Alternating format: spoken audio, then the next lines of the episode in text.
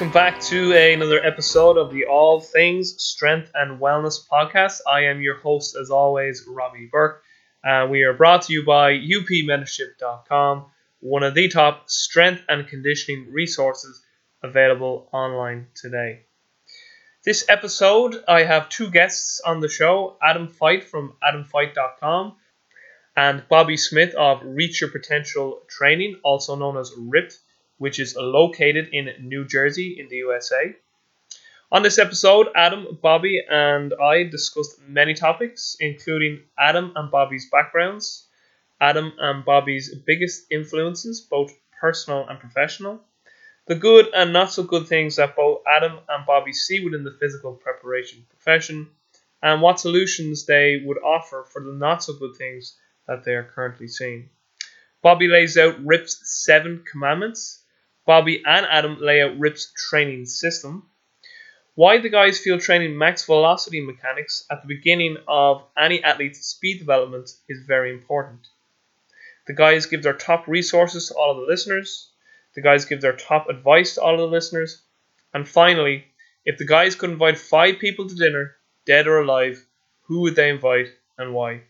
Guys, this was an outstanding episode with Adam and Bobby, and I hope you really, really enjoy it. Okay, uh, Bobby Smith and Adam Feit. Absolute pleasure, gentlemen, to have you on a podcast. Actually, this is the first time I've ever done a, uh, a three way podcast. So yeah, usually you pay extra for that. yeah, yeah.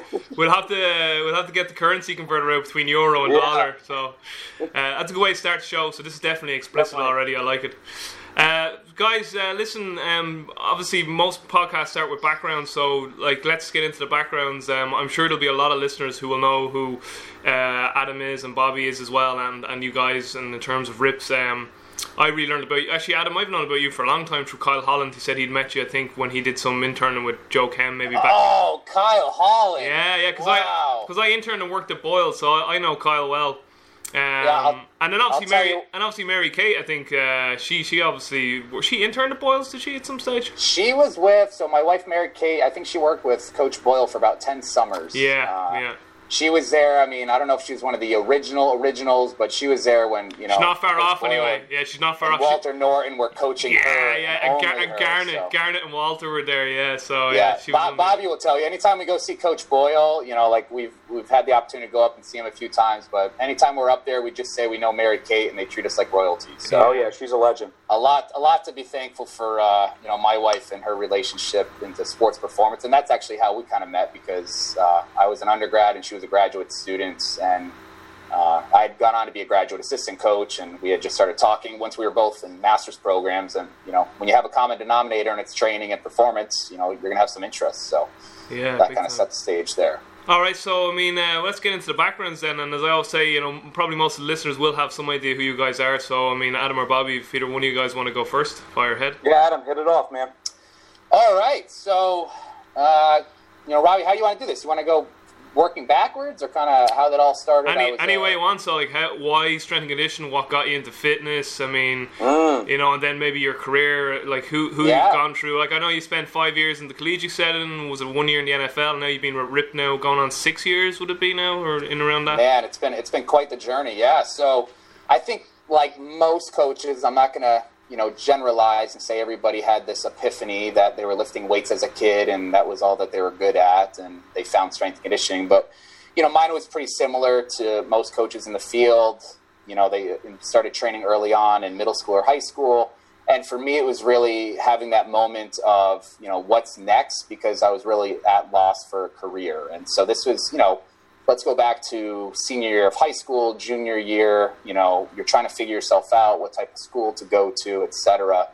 And I actually was, you know, playing football for the high school, broke my arm, had a season-ending injury. I mean, life is ending like every other 17-year-old in the world. Like, what what's life worth living if you don't have, you know, you can't play football? Yeah. And so, fortunately, you know, as a common theme in my life, I had a great support system, and actually one of them was our athletic trainer, and just spending a lot of time with him, just watching practice and trying to figure things out.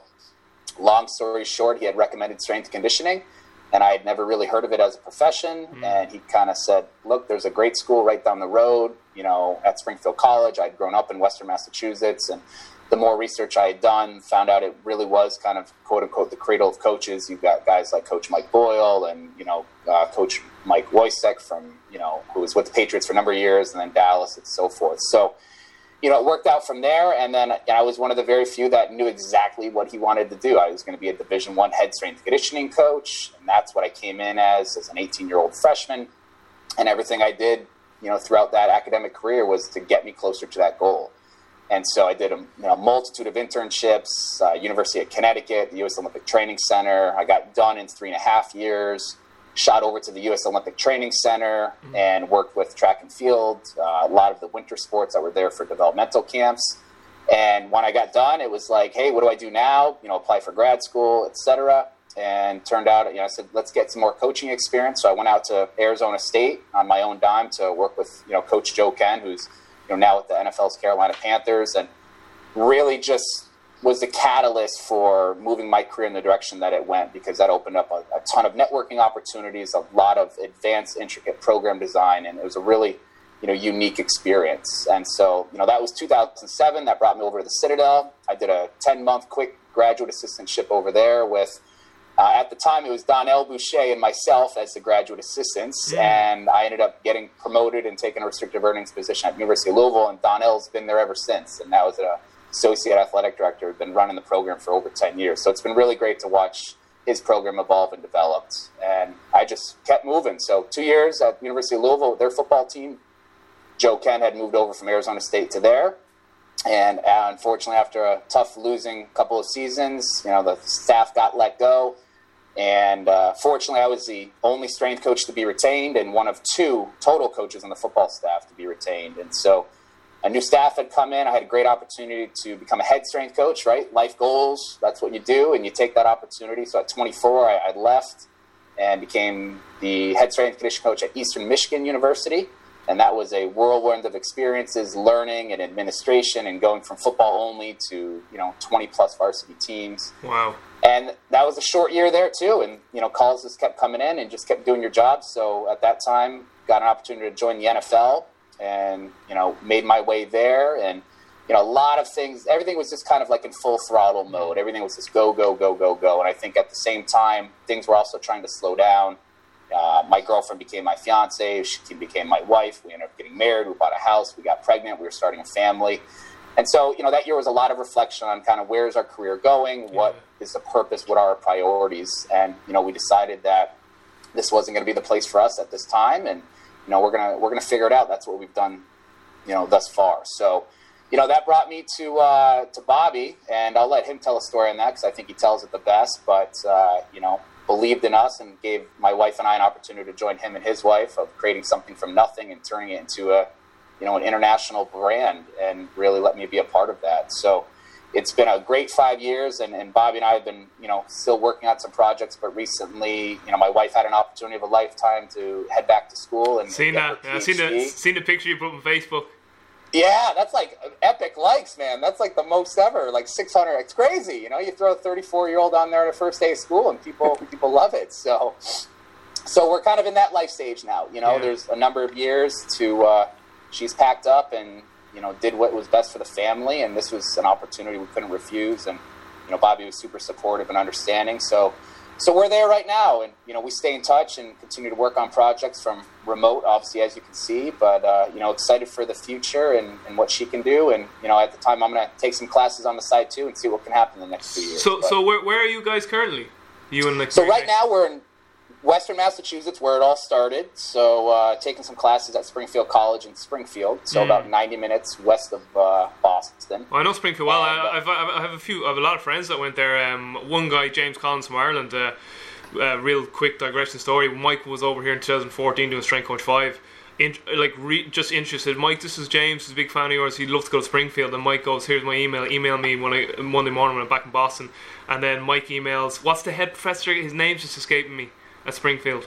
Oh, Brian Thompson right now. Dr. Thompson, that's it. Yeah, Dr. Uh, Thompson. Mike Boyle just emails Dr. Thompson. Uh, Dr. Thompson, this is James Collins. He's applying for uh, masters, and then about two and a half weeks later, I get James on the phone in tears, like crying with, with happiness. He goes, "Mike got me in. Mike got me in. I can't believe it." and I'm, I'm like, uh, "Who who who is this?" And he goes, "It's James." And I was because I got a new phone at the time, so I had new numbers. and he was like, "You got me in. You got." So I didn't get you in. He goes, "Well, Mike got me in." So it was it was unreal. Like he was delighted. He's at uh, Kansas City Soccer now, so he is. Oh, that's awesome. Yeah, So, it's, yeah. it's it's crazy, and, it, and it's good to be back. You know, we uh, my wife's teaching the resistance training classes for the undergrads and taking some classes for her teaching administration degree. But you know, just being around in that environment and seeing the culture develop and kind of swapping some stories with the new coaches. Yeah. uh, it's going to be fun. You know, it's it's not uh, it's not blowing the whistle every day anymore, but you know, uh, things happen and everything always works out if you if you give it the best you can. Some So, event, some adventure you've had so far in your life. Holy crap, you've done a lot. yeah, so that's just kind of what happens. You know, I think we spend a lot of time trying to plan everything. You remember, like being in school. What's your three year plan? What's your five year plan? Where do you see yourself in ten years? Like that saying, And- if you, if you want to make the universe laugh, tell it your plans. Oh man, it's like and it's like programming. I mean, we'll probably talk about it, but literally, like we spent. I can't tell you how many nights I lost sleep on like trying to find the perfect periodization program and the plan. yeah, yeah. And guess what? The, you know, the kid Bobby and I were just talking about it before we hopped on. Like, you think everything's awesome, and then the team comes in, and you just have to throw it out the window. And I think that's what coaching is. Is a lot of shooting from the hip and going off the script. But Yeah. you got to know how to write the script before you can go off of it. So that's kind of how like my life's been working. But no complaints here, man. Everything happens for a reason. All right, Bobby Smith, the microphone. Yes, the finally, Adam over to you. always steals the show. So, uh, my background started, you know, I was a high school athlete, three sport athlete, and, you know, I got a letter in the mail saying, you know, love what you've been doing on the field. We feel like we can help you come to our facility. So, it was about my junior year in high school where I got a letter from a sports performance facility saying, you know, come try out our program. And then next thing you know, I'm there three times a week, seeing the results, seeing the benefits, and then right there and then I knew like this is what I wanted to do after my athletic career. So from there, I um, you know, I was a slow white running back, so not many universities wanted me, and I was like, I'm going to college to play football, and I want to be a running back. And Monmouth University was really the only university that wanted me to play running back. Everywhere was like, hey, you could come play linebacker for us, and I was like, no, I'm a running back. So I went to Monmouth University. I was a two-sport athlete there, captain of the football team. You know, we won a couple, conference titles. Uh, track and field, I was an All-American javelin thrower. Really saw some success there. But the biggest thing is I was battling four major injuries there.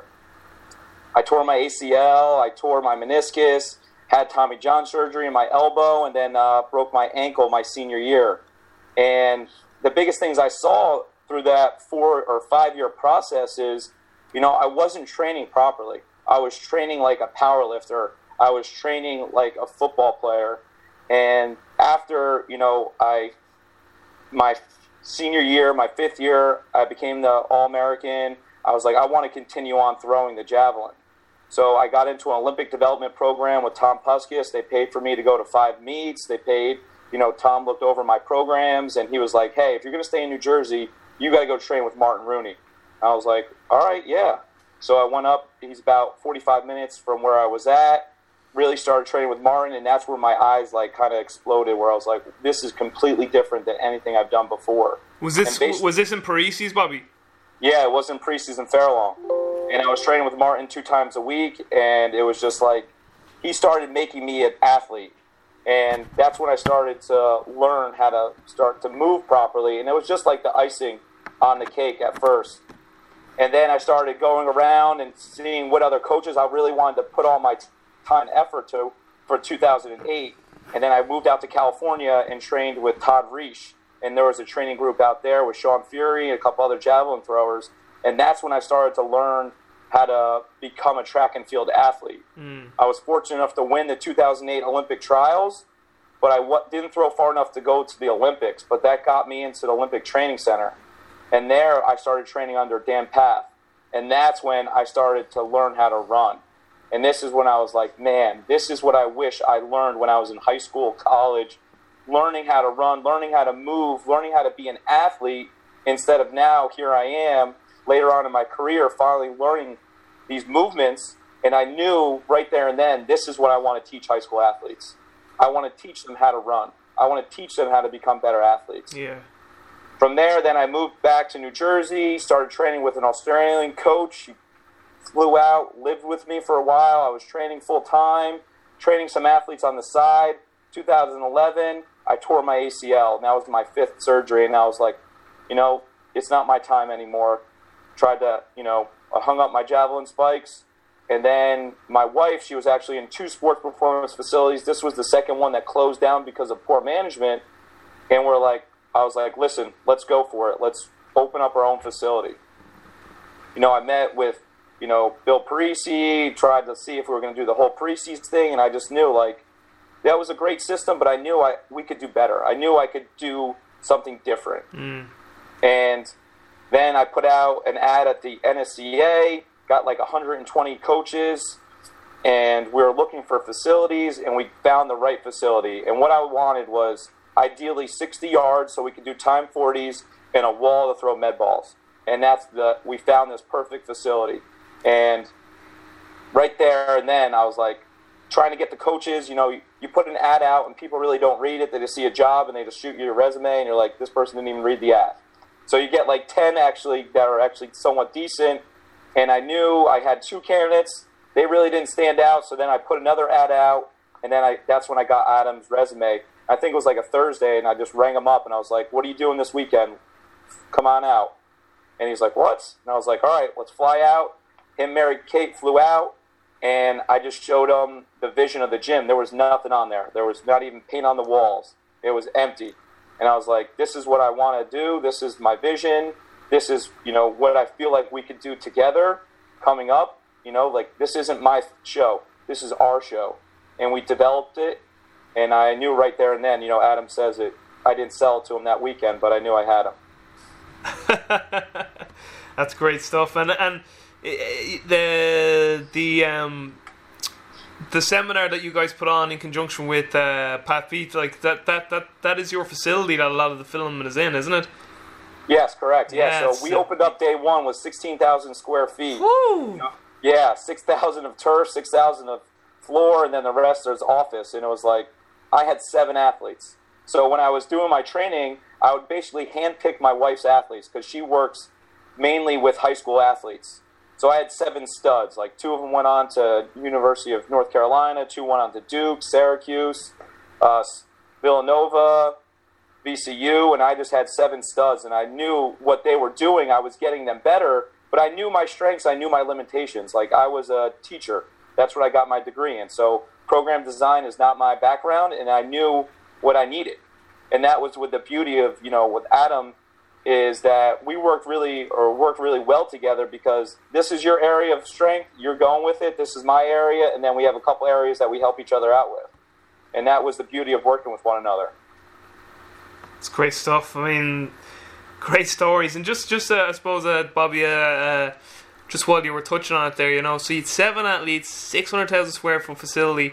I know that there's going to be some possible facility owners listening to this, and I suppose they may want to ask, like, what was kind of your mindset at that stage? I mean, because it's scary. You know, that, yeah, no that, doubt. that is But scary. Like, is- was it like in terms of obviously there must have been days where you were like, I can do this, like belief wise, and like, hey, yeah, so like, what, what can you remember what your mindset was back at that early stage? It's like shit, like you know, I've gone so far now, I can't go back, and it's sixteen thousand, and you know, Right. Adam's shaking his head there too. He's like, I remember this as well. I don't want to remember Yeah. those days. Yeah. well, I know, like, we had that first spring, we had 40 athletes, and the summer we had like 100 plus, and we're like, all right, we're doing it, definitely. Yeah. And that fall hit, we had 23 athletes, and we're like, holy shit, we are fucked. You know, like, 23 athletes for three months, we're like, we're not going to make it. And then that winter hit, and then we went up to 100 plus. But the difference, or what makes this facility unique, is that my wife's business is the main leaseholder. So, like- the pre model, they have the health club because sports performance is so seasonal. You know, winter, summer, we're rolling, spring and fall, we just want to get through it. And the beauty of physical therapy is they're going to be busy year round because every athlete is going to get hurt. Yeah, But what makes my wife's business unique is that they only see high school, college, and active minded adults. So they're not getting geriatric in there. You're not going to be doing leg lifts next to an 80 year old mom that or grandma that hurt her knee. yeah, It's just like a college training room. That's what it is. And that's what makes it unique. as in we just paid my wife's business rent. So she was the main leaseholder. She had the steady income coming. Then that allowed us to build up. And this, you know, Adam and I just looked at each other and like we had no business backgrounds, and we're like, what are we going to do? We're like, we're just going to coach our athletes hard. We're going to make them better people, and they're going to start referring their friends to us. Yeah, I mean, uh, that's how it all started building up. Yeah, and just going off that, um, the next question I was asked about influences, which I'll ask in a second about, about you guys, but just going off that in terms of coaching your athletes up, I uh, Adam, I started to. I've watched both of your guys' presentations from the 2016 Complete Speed and Power Summits, so excellent stuff. And obviously, we'll touch into like some of your progressions in terms of your, your jumping and your plyometrics because I know you released that complete jumping system, which I actually have, and I, I've only I've only watched through it once. I feel I need to watch through that maybe two or three times to get because I like to get Yeah, good deep, definitely three. Come on now. yeah, I like to get good deep questions, you know, and ask good questions. You can always tell in the podcast when you're like a host gets someone on, they didn't read their book and they didn't, and they're just like your questions are shit. Right, you got to do your homework. Exactly, you know. So I So appreciate that. Yeah. that Yeah, does yeah. happen quite a bit. yeah, yeah, do you know what I mean? Uh, but it just, uh, I I've watched the first half hour of your presentation, Adam, from that, and how you started off was so funny. You're like, right, everyone get up, change seats, shake hands. If you came with five coaches from your facility, get away from them. And like you were trying to make the point that networking is so powerful, and then this you got into like basically, and Bobby, you'll probably agree with this as well. Like really, like coaching is just the the the means that we're facilitating people's potential in their lives through. You know, so. Uh, um, and you guys really touched on that. So just going back off that, you were like, well, we don't know business, but we're just coach our asses off, and from that, we're going to really facilitate the growth and development of these young people's lives through coaching. Um, you know, right? If they get better as an athlete, if they get better in sport, that's great. But really, we want to help these people reach their potential as human beings. So, I mean, even just that mindset. If you just, it's kind of like I think, I think Joe and Buddy Morris often say, don't think about the next job. Worry about what you're worry about where you are right now, and if you do a great job, good things will come and happen. So maybe if you guys just want to maybe touch on that bit, like networking one thing, and then the other thing is like really focus on developing the human being, not just the athlete. Absolutely. Well, I want to I want to touch on the networking piece a bit, and going back to coaching our tails off, and I'll, hopefully Bobby can touch on you know our holistic model, of, you know why we care so much. But the whole networking piece is is an outcome of a behavior, right? So if, if you're going out there as a young coach and you're like, I'm just here to meet as many people as I can because I want them to help me at some point in my life, you're looking at it wrong. And so when I looked at coaching and when Bobby and I got together with zero business experience, I mean, I was exercise science thick and through, like bachelor's, master's, Bobby was education. The continuity, the foundation of both of those is obviously relationships and commitments and just communication. And so what ended up happening was if we coached better, if we coached harder, if we coached how we would want to be coached, then those kids would enjoy the process. They would enjoy their time there. And then they would tell their friends, and then their friends would tell their coaches, and then they would have something to talk about at the dinner table. And then, sure enough, all of a sudden, that dinner table is now filled with a parent who just happened to run three or four companies and was worth a couple million dollars. And then, because of the impact that we had on his or her daughter's life, right? Now they want to meet with us. Then they believe in a couple guys that are just, you know, not just slinging weight around and screaming at kids. We're, we're taking the time to know them. Mm. And so that opened up tons of doors. That opened up doors for an opportunity for us to find a t-shirt guy so we could give out our t-shirts for free as advertising and to, to give gear that our kids were proud to wear. That opened up opportunities for us to find an audio-visual guy in digital arts to help with our advertising. And then it became business strategy where we ended up meeting with, you know, a very successful person who whose son is an incredible athlete who is now a starting offensive lineman for the University of Notre Dame. Mm-hmm. And so I always go back to that about, you know, stepping outside your comfort zone because you have to think big picture. And like you said, if you worry about the next job, you're not going to be taking care of the current job. And guess what? You're probably going to lose that current job because you're so focused on the next job. And regardless of what happened and how it hashed out, there was always a priority. We meet as a staff every day. We talk about the expectations. If anything, you coach with your hair on fire. You let the kids know you, you care. You connect with them on a different level because spending so many years in professional and college athletics, you don't get that opportunity. Mm. They're just there to play their sport. They're at 6 a.m. lift. They want nothing to do with it. At the youth level, they want to be there. At least they should. And our job as role models and educators and motivators and inspirers and however you want to look at it, always came down to that. So the networking piece, do your job. Do your job. You're there to coach. You're there to build connections. that other stuff will come into play. Yeah, big time, big time. And then I suppose the second piece then is obviously you know again co- using coaching as the means to facilitate growth and development in our athletes and help them to reach their potential as humans and, and again the whole caring aspect. We've all heard the saying, no one, no one cares how much you know until they know how much you care. That kind of. But you guys really seem to, fr- from the the hands-on components in the Complete Speed Summit, uh, the 2016 ones now I've seen, uh, you could really see that you guys are like, like you guys were like so dialed in. It was like, you know, you didn't let anything slide. Like I think there was one part, Adam, in your one where you were like, uh, you were like two claps, and the claps were like, and you were like, ah, two claps. Could You did it again, like you know. So it was really, really good. And uh, even Bobby, your, your one was very funny because there was a few like those uh, change of direction drills, and they would go to the wrong cone, and you were like, right, we got to redo it again. Uh, yeah. You, you guys get you, you gave Coach Kyle an awful off. This this guy Kyle, the young fella, Coach Kyle, who's in your jumping DVD too. He's like, Coach Kyle, Coach, how many demonstrations did he do that day? Holy shit! I was like, he's gonna have fucking DOMS the next day from all his deceleration work, but uh, he moves well. He, he's a good athlete, that guy. Yeah. But uh, yeah, so maybe just uh, Bobby, uh, touch on maybe the, the you know the how important it is to, to care more so about the athlete rather than just obviously getting athletes in the door to just pay rent. Obviously, it's, it's if you connect on that human level, the business aspect will look after it. And that's kind of where this question started because you guys like we don't know business, but if we coach our asses off and really care, it'll it'll right. work out. And you know, Adam and I've done some consulting with other you know uh, coaches, and they're always like, "I need to get more athletes in here. I need to get more athletes in here." And we always just thought of that's going to happen. Let's care about the athletes and take care of the athletes that are in our facility. You know, we can't control that there's only four athletes at our group right now. But what we can control is making these four athletes feel extremely special. Yeah. We care about them. They're enjoying our show that and that we're entertaining them and they're getting better at the same time, but they're having fun. And then it's going to build up. So if you're always worried about oh, I need more athletes, I need more athletes, how am I going to get more athletes? You're not going to get them because you're not worried and caring about the athletes that are in your facility at that time. Yeah, that, and that's just the same thing that goes back to what we were talking about. Don't worry about the other job. Worry about what you're doing right now. Yeah, and worry about how can I get these four athletes as strong and as fast and as quick and as possible because that's how I'm going to get more athletes in. Yeah. And that's always the big thing is like, you know, you can tell like sometimes we had, you know, just had our interns in and when the group size wasn't as big, the energy wasn't as there. Drops. And it's like, no. And then you see, we had Coach Kyle in there, and it, I'm in, in the office, I'm hearing him screaming at the top of his lungs. And I look out there, and he had one athlete. I was just like, that's why the kid's awesome. Because he brings the energy, brings the juice, no matter who he's coaching. It's the same exact show, it's the same exact rip system or experience every single time and that's where we got to get to. Yeah, it's it's. Uh, listen, uh, I would say this as a flawed coach and human being in every way. Like we talk these great talks and grand gestures, but there has been times, no doubt, in our careers where our standards probably even drop below our, our, own. But it is this concept of always trying to make sure your standards are as high as possible.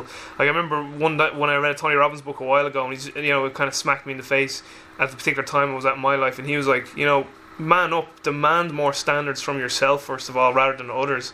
And that kind of hit me as like he's right. You know, you need to demand more standards of yourself first and foremost before you can start demanding of others. And yeah, I, I think that's uh, that is true. And and another mentor of mine, James Fitzgerald, he would always use this phrase.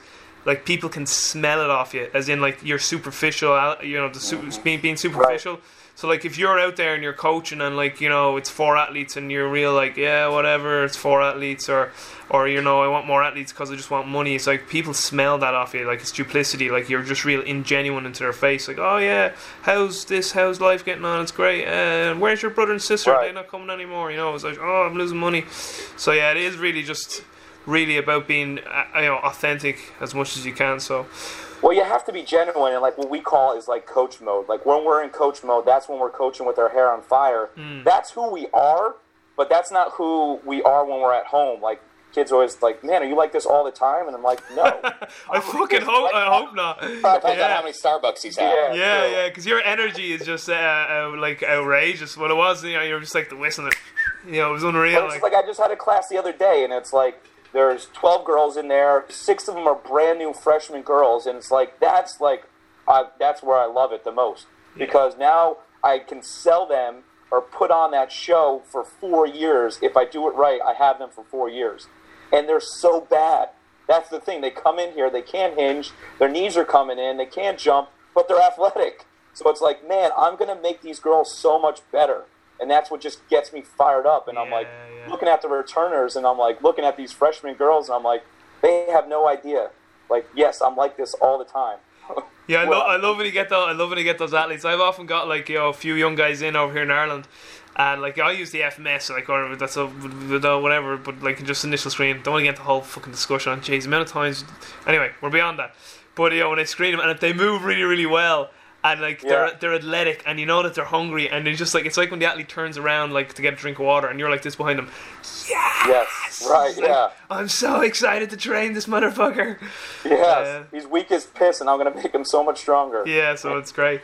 Listen, uh, Yeah. just we, we, we won't get too much covered if we keep going on. So, just in, in terms of your, I love asking this question because it really it opens me up to more people to know more people. But in terms of your influences on both of you guys, and I don't limit this just to professional influences. I also like to ask people about their personal influence, obviously like family and all like that. But in terms of both professional and personal influences in your lives, who have been the the biggest impacts on both of you?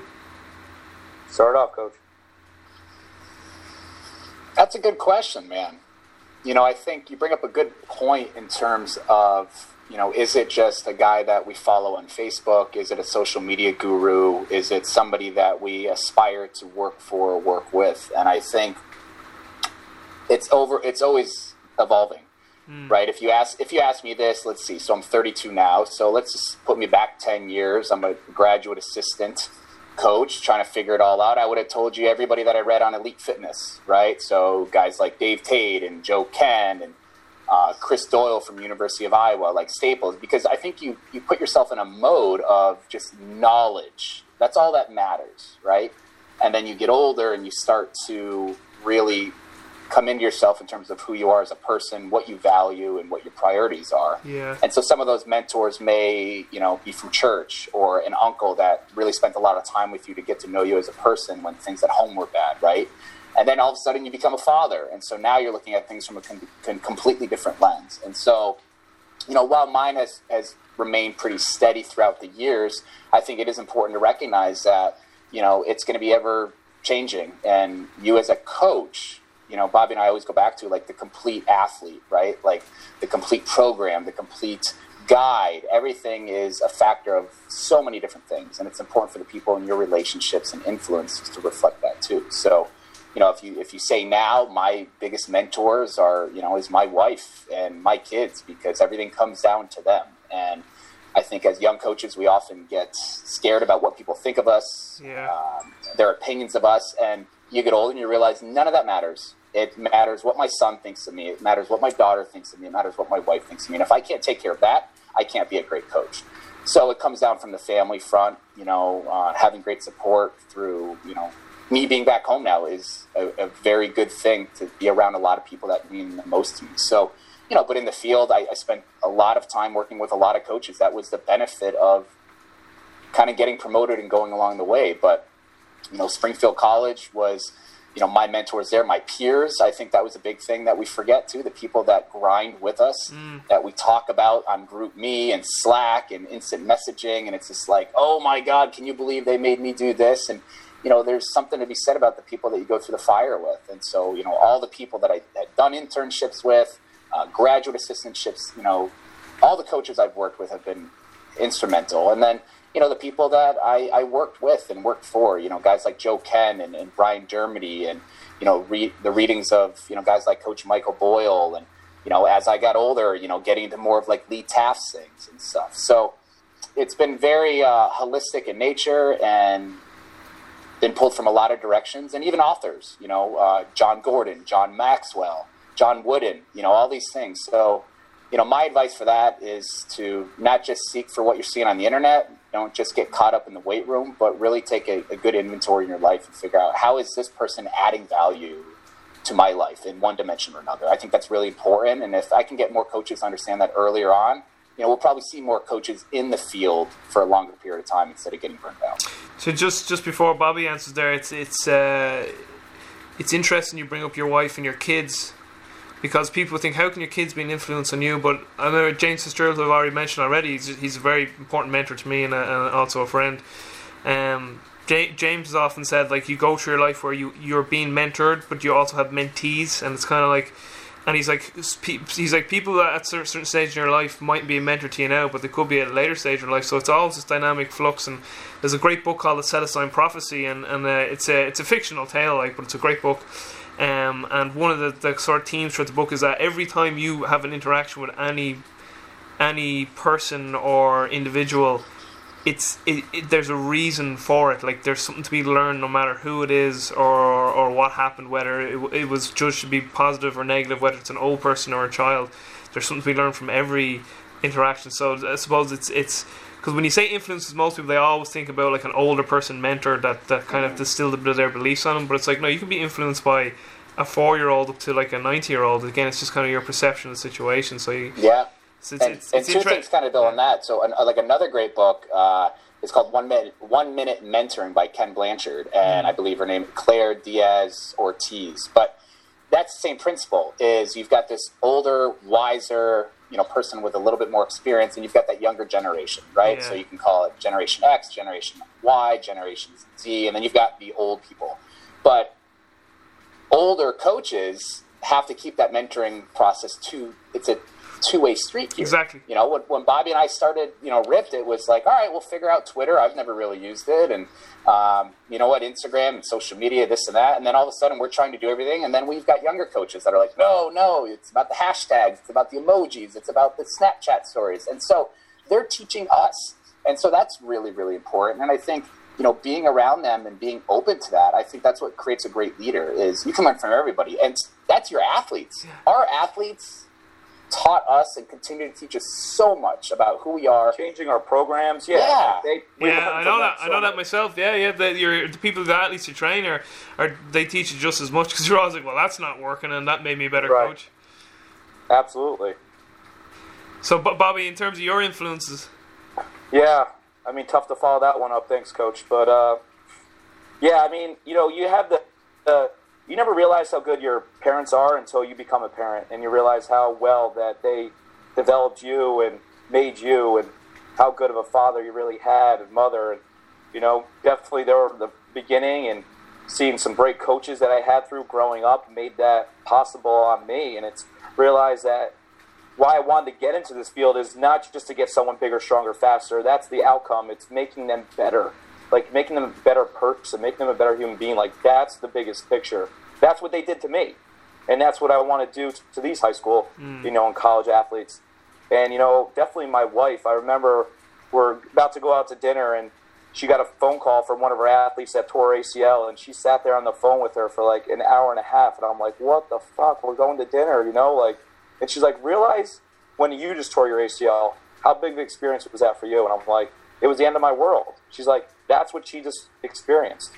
And I'm here. I got to explain that to her. It doesn't matter what time it is, where we're going, what we had to plan. Like, that's the athlete that I need to take care of because their world just cr- crumbled. Yeah. And that's when I was like, wow, you know, like, she's not a great business owner, but she is a great physical therapist and a, a great, you know, mother and wife. And that's definitely who I learned from a lot and helped us develop, you know, the RYPT experience and RYPT system. And, you know, obviously when I first graduated, Martin Rooney was a huge influence on me and Todd Riech out there in California and Dan Pfaff and learning from those experiences and Gary Calvert learning how to, you know, become a track and field athlete. But it's everything, like Adam said, like, you know, you learn from the guys that you're in the trenches with and you know develop help develop you are and make you who you are today.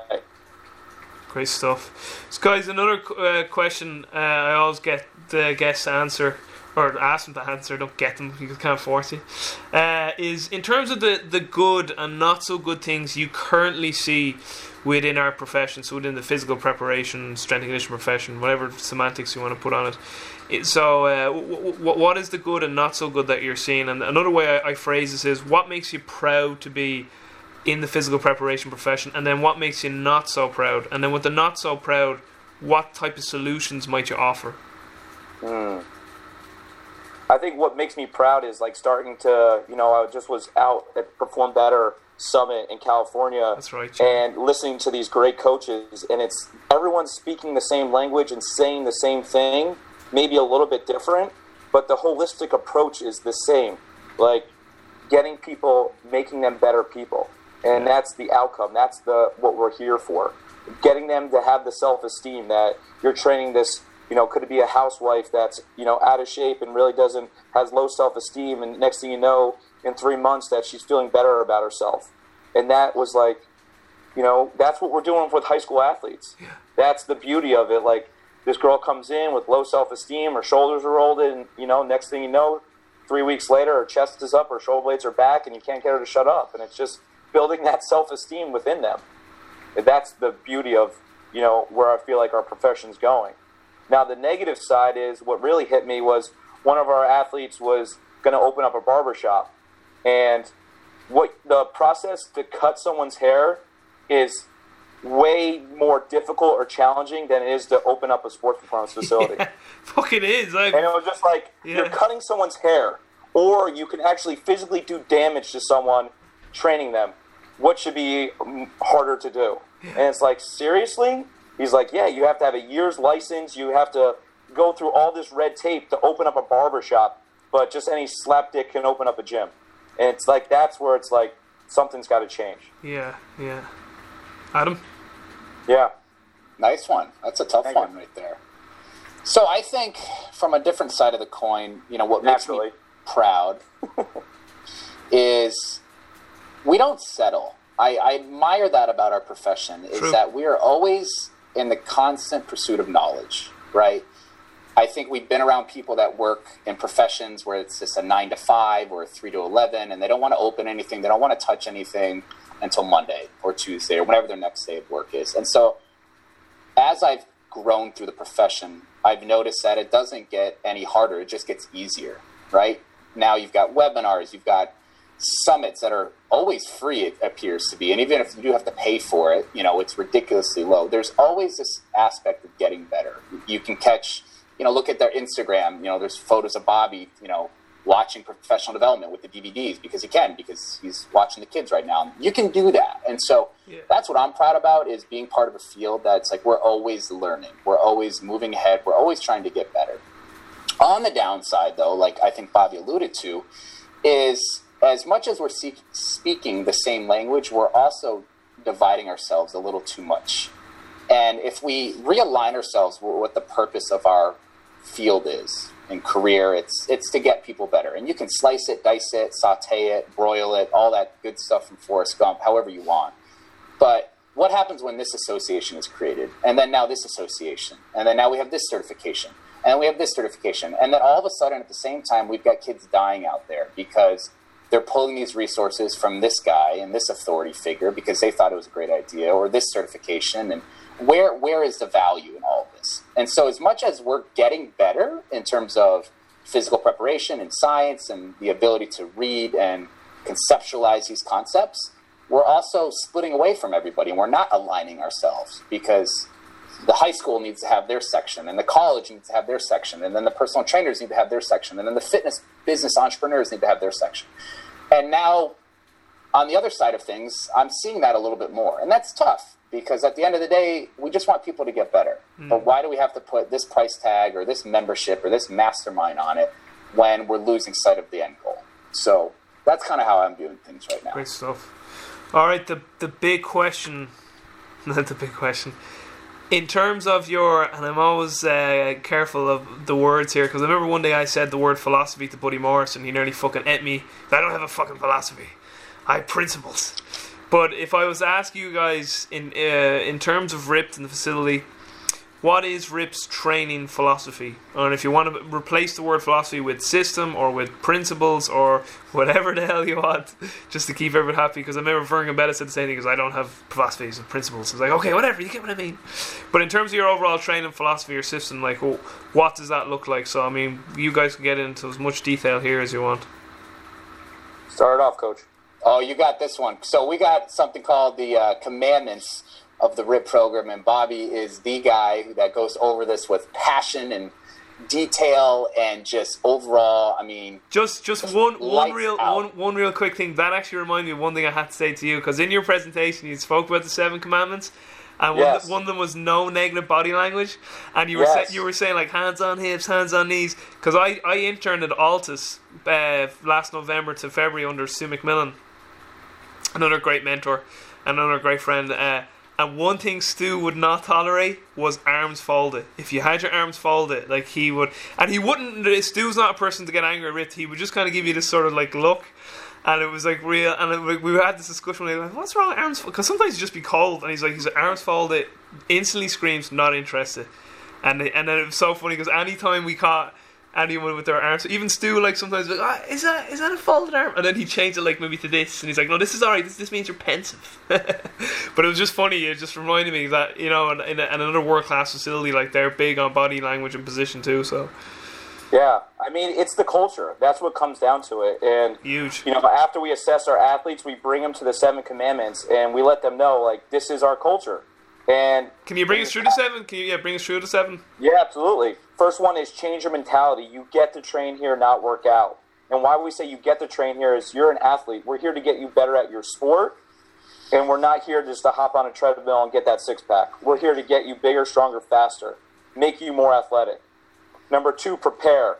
You're either early, or excuse me, you're early or you're on time. So if you're early or on time, if you're on time, you're late. So we ask our athletes to get here 15 minutes early. We foam roll, we sign in, we pull our card, then we get ready for the RYPT session. So we go over the daily news. Number three, believe. Believe in us, believe in our program, believe in yourself. The power of belief is huge. Yeah. Either you think you can or you think you can't. You're right. So if we got to get them believing in themselves, in their ability, and next thing you know, their self esteem starts shooting through the roof. Number four, commit to the process, train in the moment. Little things lead to big things. Focus on the present. So we do group training. So when you're here, we need you here. Focus, paying attention, and when I'm talking, you're not. Number five, we want you to become better than you when you started than when you finished. So, excuse me, we want you better than you finished and when you started. So we want you to become a better athlete, teammate, person. So we're going to learn life lessons in here. We're going to hold you accountable. We're going to get you to get your foot past the line. You put the dumbbells back correctly every single time. And you know that influence definitely comes from my track and field background. Is you know I was a javelin thrower, and you can have your thumb wrong on that, you know, mm. implement, and it costs you ten meters. And it's the little things done correctly every single time is what we need to do. And number six, the big one, eliminate negative body language. No hands on hips, heads, or knees. Never show weakness by letting them know. So, putting your hands on your hips is a comfortable position. We want to get them comfortable being uncomfortable. So, when you go back to your team and everyone's huffing and puffing, you're standing up tall and proud and said, I worked my butt off all, all season. Yeah. And then we do understand it is a habit, so one hand equals one burpee. And 68 burpees is the record in one RYPT session. Jesus Christ. Yes. Which leads us into our next point, number seven. Don't be afraid to fail, afraid to be great. Fail forward from learning from each mistake. Great stuff. So three out of every four RYPT athletes have been with us before. So if this is your first season, you're going to make a ton of mistakes. But we want you to learn from them Yeah. and realize that's the learning process. You're going to make mistakes, but we just don't want you to keep making the same mistakes. Great stuff. And then maybe talk about your your training system now. You- You guys, one thing that really resonated with me, and you, neither neither of you said this in any presentation I've seen, but you guys seem to really pride yourselves on slow cooking your athletes. Like your you guys were extremely detail orientated, not skipping any steps, and that resonates with me because I I've been I'm known to be like a real stickler. Like say like even just teaching the back squat. Like I'll have an athlete repeatedly get the walk in and out of the bar right because that fucking annoys me when people take it out with shitty technique. Just it drives Yeah. me nuts. And it's the exact same too. I, I'm very lucky that Nicole Rodriguez, who was at Mike Boyles, who was at Exos, she was really the person who taught me um, movement skills. And like Nicole is like, like if it Yeah. ain't if it ain't good, you'll fucking know about it. And and and that was always a good thing too, because if Nicole was giving you a hard time, it meant she cared. She meant she, she thought you were worth her time, basically. But like she just dialed in good movement, me, and so I'm the same, like with like set and base, and the way you guys always teach the hinge back, and and obviously like the, you you guys do your version of your set and base and deceleration mechanics. So uh, yeah, maybe just get into more of your training system, and then your appreciation maybe for this long term athletic development and slow cooking the athletes. Yeah, I think from my perspective, it comes down to the adage of you either coaching it or allowing it to happen. Oh, and for oh, I us, like that. I like that a lot. For us, it was it was no question because not only were we a business, but we were coaches as well. But if we weren't coaching it, something was happening, and thus that would turn into advertising, or that would turn into marketing. Yeah. And I remember giving my wife a, a present when we were both coaching in college, and I think it was a Christmas present and it could have been a quote from you know Coach Michael Boyle, but essentially it was about like your athletes are uh, a reflection of your coaching. They're a direct mirror, right? Yeah. And so when it came down to slow cooking things, I'm like, okay, if selfishly I want a great reflection, which means more business, which means better athletes, better sustainability, better whatever. I have to make sure that they know how to do it right. And what's the best way of doing things right is obviously slowing things down, right? Yeah. You look at any type of skill development, right? Uh, and I'm very fortunate. I do a lot of work with precision nutrition now, and everything comes down to skills and drills. We all f- force ourselves to try and learn these drills, right? The three cone drill, the L drill, the back squat, the French contrast method, etc. Those are the drills we're all chasing after.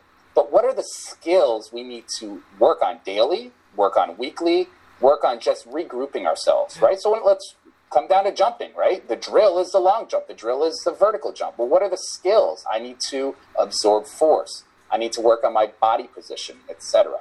And so for us, it was a no-brainer because we're working with kids, and fortunately, I had some experience working at the highest levels, and saw the model and the collegiate model of like, all right, we're taking a kid that has no idea what college training is about how do we prepare them to be the most efficient, the most explosive, the most injury resistant, and resilient athlete when we need them most, right? When they're an upperclassman. And so I was able to see, you know, variations of the block zero method that, you know, Joe Kenn has popularized, but just looking at how he trained his kids and putting it into practice and being like, we can do this. Where do we want to go? And then let's just work backwards. And let's take our damn time doing it because there's no rush. Because, like Bobby said earlier, if, if 75% of the kids that are going to come into the facility and train with us are going to come back, guess what? If we get you at 11 years old in our middle school program, with you know now there's a mini RYPT program and they're at eight or nine, right? Man, this could be a 10 year commitment. So, do I really care what you can do now, or do I care about what you can still do in 10 more years? Yeah. And look at look at ourselves. I mean, we're both dads. I mean, we, we're not training as hard as we were when we first opened the gym. I can tell you that much. But we're still training, and that's important. Yeah. Bobby? I think the biggest thing is like we get away with who we're really working with. And we have athletes coming into our facility that never been into a weight room before. Yeah. So it's like you just take for granted as simple as picking up the bar. And it's like break it down. All right, thumbs right where the smooth part ends. Wrap your full thumb around the bar. Chest up, shoulder blades back. Slight bend the knees. Pick the bar up correctly. And it's just we knew the little things needed to be done so we can get to the big picture at the end. Exactly. And it's like we got time. We have 12 weeks with yeah. them. So we're going to slow it down, especially that first month. And it's definitely not what we're going to be putting on Instagram and not what we're going to put on Facebook because it's not sexy. That's not what's selling. But next thing you know, in two months later, now we're on phase three, and the athletes are changing direction really fast because of the, all the slow cook process that we did, and we got them into the correct positions. That's what sells. Yeah, it, it's and again, it's I think that's why the the presentations I saw from both you guys resonated with me because I, I, am, whether it's consciously or subconsciously within me, like you said earlier on, Bobby, the little things like they lead and bleed into the big things. So, like right. for for instance. One real good thing that I had uh, recently, I, I I was a teacher at a personal training college for eighteen months, and one thing I really appreciated from that whole experience was like such simple questions would come up that you re, you you'd be like, do you know what? I that's such a simple question that I, I never actually thought about the answer. Like, how do we yeah. teach our students to pick the dumbbells off the ground? Like Right. and, and getting like I know that sounds silly as people, but like because we, we had to train a repeatable system to like students that were coming to be personal trainers, and we would have like and like how exactly do we teach the back squat? Like how exactly are we teaching people to walk in, rack the bar, take it out, set up, what words, how we verbalizing it, how exactly do we take out a military press? Like man, like things like this that you're just like, what do I actually do when I take out the bar in a military press? I never like these small things. Right. And see, in the back of your mind, then, if you put so much de- attention detail into that, like it bleeds in then to the more important things. Like so, then when you're saying now we're doing like our change of direction work, like it's much easier to get the athlete to buy into. See the way you cut there, and we have to get your hips low. That's because it gives you that extra, that extra like half second. And there, to them, that that like goes, yeah, of course. Because I mean, if you're telling me that even picking up a dumbbell makes a difference, well, this definitely makes a difference. So it bleeds Right. into these things. And another thing I, uh, I appreciate too, I had a coach, and his big thing was like the water bottles. Like if you were if you went in and took your water break and you just threw the bottle on the ground, and like we we would have a guy like we call them the kit men, like so they kind of do all like the lugging around. And like I remember one day the coach went nuts at everyone. He was like, "That's so disrespectful to Joe there, the kit man." And he's like, "Don't ever do that again." He says all he is, and you know, the usual thing made us do fucking laps, but we never did it again. And it was just like the, those little things like if you disrespect Joe, you're going to disrespect yourselves in the last five minutes of a game when we're a point down and you don't have the balls to go for it because you don't have that attention to detail or demand those high standards. So, I, I think build on, I build on that right there, Yeah. right? Like right there. I I'm a homeowner. Bobby's a homeowner. I don't know if you own a house, but are you going to hire a carpenter if he just leaves his tools all over the house? exactly. Are you going to hire an electrician if he just throws his tools into the car? no. And so I see that. I look at reviews, like the power of reviews and little things about he took his time. He checked in with us. He asked if it was okay to turn on the saw. He cleaned up. He swept. He did this, that, the other. Like you hit the nail on the head. Like Bobby and I pride ourselves on the lessons that we're going to teach Yeah. them in training carry directly over to life. Get- it may not build character, but this it's our job and it could be different at professionals right those guys are there to, to play ball but with youth athletics if we can get them to understand why this is important and how this carries over to something else that they're going to do that's an instant success. And when you get those emails and you get those instagram reviews and you get all those comments from their parents that's when you know we, we, we targeted them and we got what we're looking for. And, and can I ask in, for both of you guys is is this mindset something that developed in you guys over the years? Because I know for me personally, like uh, like I, I probably was had a lot of those traits that I that I wouldn't be proud of now looking back. But I was young, like it's all part of the growth process. You know, like there was. Now, actually, I, I was actually always the person who did put the water bottle back. But things like saying coaching, like little things, you you said a great thing there on. You either coach it or you let it happen, and I know exactly what you mean. It's like there is that split second decision where you're like, if I don't like, if I don't coach this now and I let this go, this is gonna be a cancer. Like I'm, I'm gonna. It's like when you give a, you know, you give the dog the bone, and it's like ah, and then you try and take that bone back later, saying we need to regress here because when it came push to shove, you didn't do your job as a coach. You were like, ah, just let that little thing slide. The knees buckling in doesn't really matter that much, does it? You know, there's like little things like, and and then like as you grow, as you get older, like those fucking little things really matter. It, it was that a case with both you guys that maybe earlier in your coaching career, if you look look back now, you're like, yeah, there was times where if if that was my standard now, I'd be very disappointed. I think yeah. I mean, we always look back and we realize what the hell were we doing or thinking at that time, and then it's like it's developed into what it is today, and it's just, you know, just like even with my son, it's like if I don't say something now, what else is he going to feel like he can get away with? And they're just that's what it is. They're going to continue to push the levers to try and get away with it, and that's where it's like you got to set the tone right now. This is what's going on. This is how we do it. And you don't and you don't have to be a prick about it. I think that was a mistake That's I okay, had done yeah. early on in my career because you're a young coach, you're trying to prove yourselves. I mean, I, I took over a, a, one of the worst programs in Division One, and I was 24 years old. I was the youngest one in the nation, and uh, everybody's advice was go in there with the reins pulled tight. You cannot go in there with loose a grip because you can always loosen them up, but you can never retighten them. And so there were a lot of things that I just I wasn't very empathic about. I wasn't very mm, understanding mm. about. It was my way or it's no way. And so as you get older, right, with every process as we continue on, we learn to be not so much forgiving, but you get to be a little bit more understanding, Yeah. right? That one athlete that showed up late, you know, you don't throw a plate at them. You be like, "Hey, what's going on?" And then you come to find out something really bad is happening. So you know you're going to discipline them accordingly it may not be equally but you'll find a way and so i think it comes down to just looking at everything and it's a spectrum and you have to know what your upper tolerable level is, and you have to know when to intervene because yeah. that's just that's how life is. So just uh, just a few more questions, then we'll wrap up. Uh, in terms then, just uh, at RYPT guys. So I'm I'm a young athlete and I turn up and like I'm brand new. What does that process look like? So Bobby, I know you said there's an assessment. So like right. like what does that assessment entail? What does it look like? Is it movement screening? Do you do any performance indicators? And then the actual training session, like is it you know is it your usual corrective foam roll? Then is it like dynamic warm up, plyo med ball speed? Is it some Olympic variation, strength and conditioning? Is it that type of model that like a lot of facilities have? Or is there certain other ways you go about it? And then in terms of how you, you set it up, do you guys do 10 week blocks? Is it three weeks, every three weeks you change your program? And how does that look? Well, that's a mouthful right there, but I'll uh, attack this one. So, how it starts off is we go around the high school season. So, we have a fall, a winter, a spring, and a summer season. And we do 12 week blocks for the fall, winter, and spring and then we do a seven week block for the summer. So that's just evolved around their high school season. Okay. Because we have to, especially for the summer, we got to wait for them to get out of school. Then, beginning of August hits, they're going back to camp. So what we want to do is get the next season. So right now, the fall, we're getting all basketball players in, yeah. or we're getting athletes that just play lacrosse or baseball or softball. So we get them in. Do we get them assessed in during those like in between periods? because obviously there's more weeks than that in the year. So, say like in the end of August, we're getting all the assessments done at that time to get the athletes ready for the fall season in the spring, or excuse me, the, the in September. What, what, what does the assessment entail, Bobby? That's what the assessment I'm about to go over. So okay. we get them in there, basic dynamic warm up, and then we do four basic tests. We do a vertical jump on a just jump pad, a long jump, a 10 yard sprint, and then a 60 yard shuttle five back, 10 back, 15 back. They come back, then we get them on the wall, teach them proper body positions, going through our marching and skipping.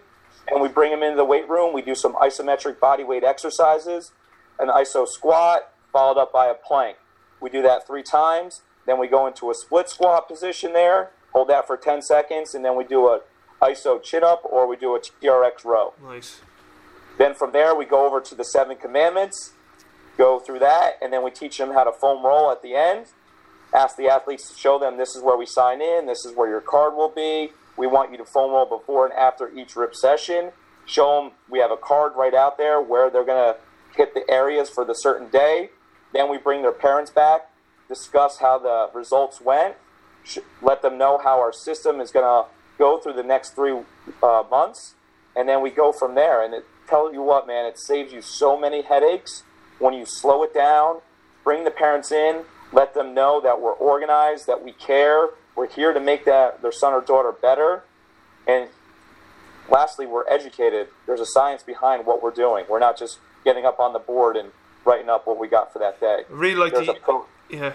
Sorry, I really liked your idea of the ISOs. First off, because I really right. utilize ISOs teaching. Uh, first off, teaching positions. I think they're so underutilized. You see people they throw people in right three sets of ten, just concentric eccentric, and they're like Bambi. I'm like, how about you just like get an isometric on there? They're so undertrained right. that they will get a stimulus from it, and they're going to get some motor control from it. You know. Well, that's the biggest thing is getting down in that position. Next thing you know, you're holding that ISO squat for 20 seconds, and 10 seconds in, their knees are shaking, their chest is dropping. You know, they're on their toes, and you're like, we got to slow this thing down. I remember when Adam first started that, I was like, man, that's too easy. And then the next thing you know, we bring the athletes in and they're getting smoked by it. I was like, holy crap, yeah. Yeah. So that's what we needed to do. Uh, if, if for anyone listening or watching is uh, go uh, just get up right now and do like a, a 60 seconds isometric in a Bulgarian split squat, or even just even yeah. just go 30 seconds each side. It's just like you know, it's one of those when you when you're doing it, you're like, why do I hate myself so much? Why am I doing this? Right why is time so slow right now? Yeah, yeah. exactly, exactly. Yeah, yeah. yeah. that's that's great. Uh, so yeah, it's it's a good. Uh, uh, and mostly would it be like a three day program with most of those athletes, or two day in season, three day then if they're off season? Or we want to get them off season. So definitely, I would say probably ninety five percent of our athletes do two days a week. Yeah, and then we get that you know dedicated football senior athlete or you know dedicated athlete that does the three times per week, but very rarely. In this past winter, we had almost 380 athletes, and I think nine of them did three days a week. Wow. And, so, and say for a little more of your advanced athletes, um, would they start? Would it be after dynamic warm? Would you go into their plyo, med ball, block, and then some speed work. And then with your speed work, do you split it into linear and multi-directional days? And then is there any Olympic lift variations involved there, and along with their strength work? Yeah, so we'll do a 12 week, you know, phase one, two, and three every month. And then what we do with our athletes is everyone's doing the same dynamic warm up. So we slow it down day one straight ahead. So first step quickness, breakaway speed, and we alternate. So we start off with max velocity, teaching the body positions. Yes. Then every other week we go into acceleration. So we'll go max V acceleration, max V acceleration. And then the day two, that's when we're working on that lateral movement, change of direction, more of a defensive position, focusing on that athletic base. Yeah, and I heard you on a previous podcast. I'm trying to remember the podcast that it was who it was with. Um, and they, they asked you that question: Why do you guys teach max V mechanics before acceleration? And, and and you were saying that you know you felt just because of, of the, the body postures that it, it transferred over more. And Ken Clark, Ken, Ken Clark actually had mentioned in a podcast that I listened to as well. And he said he found that to be a very interesting concept that you guys spoke about. Um, so that's interesting. And how did you guys come to that conclusion or come to that idea? I mean, Adam really had the strength background, and mine was more of the speed and agility background. So we kind of just, you know, came up together, and we seriously just got Starbucks, and we sat on a big grease board and came up. This is what our system. Nice. And to be honest, it's not that far different than what we do today. Yeah. When we first started off, and you know, it was just in the beginning of my learning, my coaching process is like seeing the athletes, like, yeah, we got to learn to accelerate, but they're just, you know, anterior rotating at the hips. Like the hips are going back because their core's not strong enough. They're not learning They're that weak, position. yeah. And it's like, why am I beating my head against the wall trying to teach them this 45 degree position when they can't even get an upright position? Yeah. So once yeah. I started teaching the upright position, teaching the marching, teaching the skipping, they started to realize the concept, and then it just transferred over into acceleration so much faster. I think that 45 degree angle thing is one of the most dangerous fucking things that has ever been perpetuated. It's like, yeah, 45, 45 degree when you're a world fucking class 100 meter sprinter. It's just like, if you watch anyone who's not a world class sprinter, none of them get near a 45 degree angle. And that was something Stu McMillan told us. Stu was like, he's like, the, one of the worst cues is get low or get it, because then they force it and then they get that anterior rotation and they start rounding as well. And he's just like, let them incline to where they have the capability to incline. And obviously, if, if we're talking about a young or weaker athlete or someone with a low training age, th- that, that angle will get deeper over time due to just having a bigger physical or a st- strength buffer to get into those angles. But he's like, just coach with the angle they can handle for now. Like, but yeah, that 45 degree angle thing is Absolutely. just. Uh, is just and then brutal. also too, they're going to be getting into max velocity even faster because they're not strong enough to hold that acceleration, phase. exactly, That's right exactly. So And- and- why and- are we not teaching that? Yeah, and, and that's that, that that's the uh, the the the one because you guys, I'd be interested to hear either of you guys taking this. Is for years, and and Coach Boyle was the person who would have said this too, and I, I've had discussions with Mike about this. Is like, oh, we don't do any max velocity stuff, and I, I was like, you should though, and he's like, yeah, but field games is all acceleration. I'm like, yeah, but hold on, hold on. You're talking about the acceleration continuum from a track and field perspective, where it's like zero to Right. ten or zero to thirty is acceleration, and then thirty outwards is max velocity, or you know, or they keep accelerating to six meters. But you get what I mean. But it's like field-based athletes don't have that strength. Second of all, they're not starting from a two or three or, f- or a, from a three or four point start. They're usually upright walking. So like a field-based athlete's acceleration only is only going to last like five meters, and then they're already upright into upright running mechanics, and they, and they're going to hit Right. their max velocity a lot quicker. So it's like Yeah. it absolutely should be trained. Like I was just like it boggles my mind where oh it's an acceleration sport field games. I was like. Yeah, but the distribution of like their acceleration and transition and then absolute speed phase is like sandwiched into this. Whereas in track and field, like it's like you know, it's the whole, it's spread out way more. I think that's one of the mistakes that we look at is like that we take the great from track and field, and don't get me wrong, but We don't put it into not the field context. sport athletes. Yeah, yeah. And like you're coaching them like a track and field athlete, and you're like, and I remember bringing in my track and field coach from Monmouth, and he's like, "Are the kids getting faster?" And I was like, "Yeah." He's like, "So what the hell do you need me for?" I was like, "Well, I want to make sure I'm doing it right." He's like, "But "You are. They're getting faster. That's it. You're doing it right." And it's like you don't have that confidence because you think it needs to be track and field, but it's not. Yeah. It's just force production. Produce the force into the ground and hold the positions. Yeah, it's about it's about taking it's about taking concepts and then applying them to your context. So, uh, Absolutely. But listen, I, I don't want to keep you guys much longer, so we, it just wrapping up here. In, in terms of, and uh, Adam, if you've anything to add to that, you can you can fire away. If you have anything to add to that. Why don't you get into the strength, coach? You know what I'm saying? Oh, Let's here do we it. go. Oh, damn. Get that second cup of coffee. Let's go.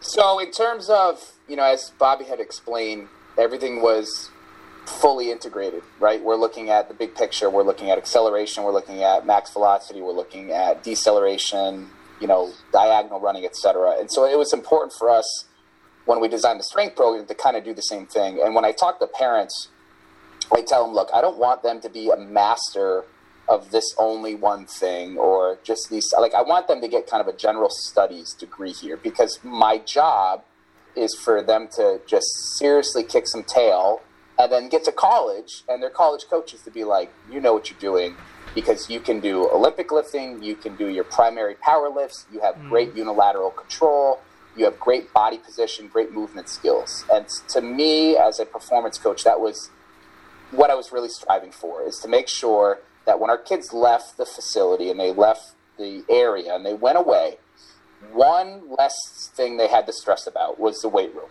or was the strength conditioning. And I and that's really the pride of our work is getting emails and texts from coaches or kids and being like, yeah, I did this. It wasn't about being the strongest. It was about having those fundamental movement skills. Yeah. And so when we designed the program, you know, for us, it was, it was athletic based. It had to be geared around movements. It's not muscles. I mean, we're not even going to get into that argument, but you know what? We had to make sure we covered all of our bases. And so we stuck to a traditional model. You know, I had experience with the tier system and changing some things up around and you know, I had done some, you know, dynamic effort work and submax work and maximum effort and, you know, whatever you want to call it. And so let's, let's know who we're working with. And so we stuck with the traditional model because that's who we're working with. And so our, our base template is, is a two day program. The, the first day, you know, after 45 minutes of uh, dynamic warm up and movement and our plyos for the day, you know, we've got about 37 minutes or so of lifting, and we wanted to make sure that we could be efficient about it. So as big as the facility is, it gets pretty busy and it gets pretty packed very quickly. And so, how can we structure our program? And so, for us, you know, it was a uh, essentially a seven exercise type of module. It was an A block, which is reserved for our power and our mobility. So we would do, let's say, a day one would be some sort of snatch and a jerk variation, and then we would pair that with some sort of corrective or mobility or activation that would help our next primary movement. And so for day one, that would be let's say, you know, snatch and let's say some sort of hurdle mobility or glute activation because on day one we wanted to squat. So whether that was goblet or landmine or front or back or split squats, we wanted to make sure that we were ready for that. So that would be our day one A block Our day two A block would be some sort of clean variation because we wanted to be damn sure our kids were going to be very good at that movement because a lot of our college programs were still utilizing those variations. And then we would do some sort of, you know, posterior shoulder or you know, making sure that they were ready to get ready for bench pressing or primary push on that day. So A block, you're looking at some sort of Olympic lift variation and a mobility or corrective. Our B block was a triset between a primary lift, such as a, a double leg push or a horizontal press, something of that nature, or a single leg push. And then we would triset that with some sort of core. So we do a lot of anti work because we want to get the kids in proper position. So you're alluding to isos and eccentrics and tempo. So we do a lot of work with that anti extension, anti rotation, anti lateral flexion. And then whatever our primary movement was, we just complemented that with the opposite side of the body. So if we were squatting, we would do some sort of vertical pull, right? If we were benching, we are doing some sort of leg curl, you know, training the posterior chain. And then finally, we get to our C block, and that was really, you know, where are the gaps? What are we missing? So, do we need a single leg push? Do we need another horizontal pull?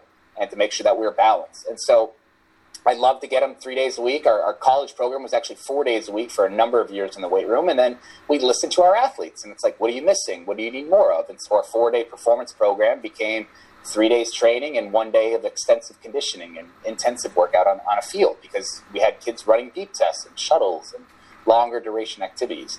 And so we looked at our C block and said, all right, where do we need to fill in the gap? So our C block was reserved for, you know, primarily unilateral work and, you know, things that we may have missed because as much as we just want to focus on squats and bench and deadlifts and presses and pulls, you know, athletics are very chaotic, they're very dynamic, and we had to ensure that all bases were covered. So, you know, we nail all that out in about 37 minutes. That gives us anywhere between 8 and 10 minutes, depending on the time of year. Obviously, if it's preseason, we're spending a little bit more time there uh, to do some conditioning work. And, you know, is it on the field shuttle base? Is it off the field prowlers and ropes? You know, it's, it's all about creating a, a dyna- dynamic way of changing things. But if you have a template, you can do whatever you want. And so we could have advanced athletes doing speed squats with chains.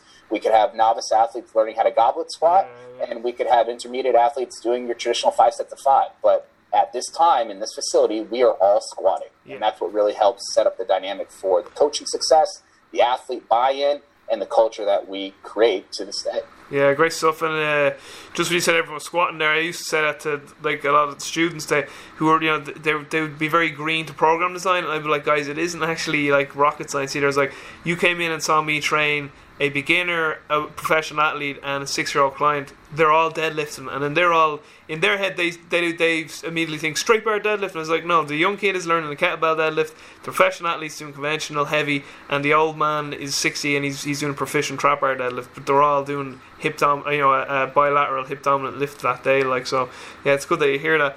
Uh, just a little bit off that, um, in the in the longer sort of the development of the athletes do you kind of look at this sort of we like to build you know a lot of volume earlier on in the athlete's career so like isometrics and slower higher repetitions eccentrics uh, a bit of work capacity stuff. Do you do like any tempo type stuff you know like Joel Jamieson tempo method like two up two down or or do you do any like extensive sort of work capacity work uh, with with the athletes? Uh, assuming that they're not doing a ton of additional sports conditioning outside of the gym because one thing I saw I used to see it Boyle's an awful lot was the athletes would come to us in season, and then like you know, Boyle's most athletes had conditioning after they're lifting. But now, fairness, Mike would always say if they're if they're doing a ton of sport, no conditioning, none, none, none, none. But you'd always get these athletes going, I need to condition, I need to condition, and we'd be like, no, no, no more, no more, stop. But for the athletes that, that could afford maybe to do some condition, did you uh, like did you start them off with more extensive stuff earlier on in, in their sort of training career, and then maybe get more to extent or intensive methods as it went on? Maybe even Yeah, over, I- over the course of the career, and then even over the course of the training block itself, probably. Well, and I think that's an important differentiation there is the training block because what we wanted to do from you know, college experience, right, is you wanted to set your annual plan.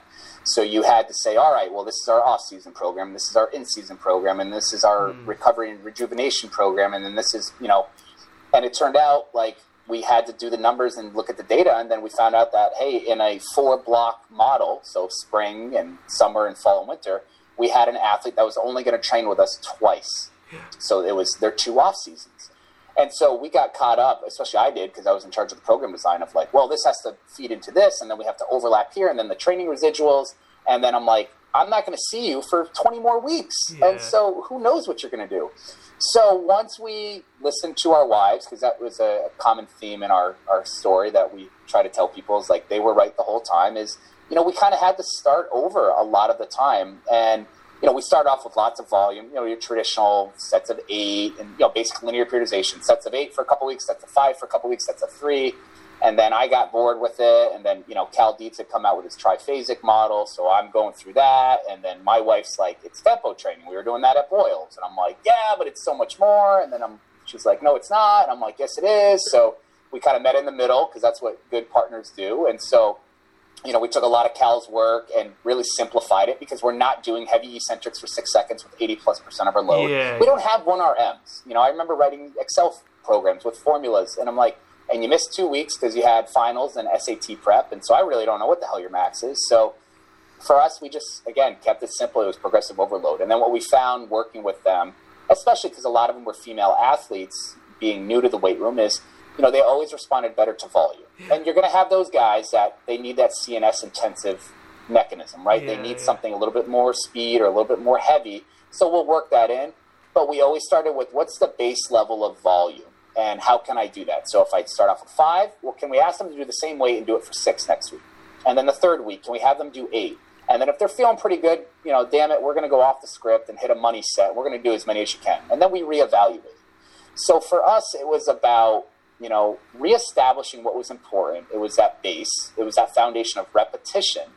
And then once we knew their plans, hey, I'm here in the spring and summer, cool. Well, once we get closer to competition, then we're going to have some fun. And Yeah. that was a, a really great opportunity with our college program because we could do some really cool stuff. I mean, in the college program, you know, we're doing dynamic effort, we're doing pretty advanced Olympic variations, we're doing French contrast, we're doing clusters.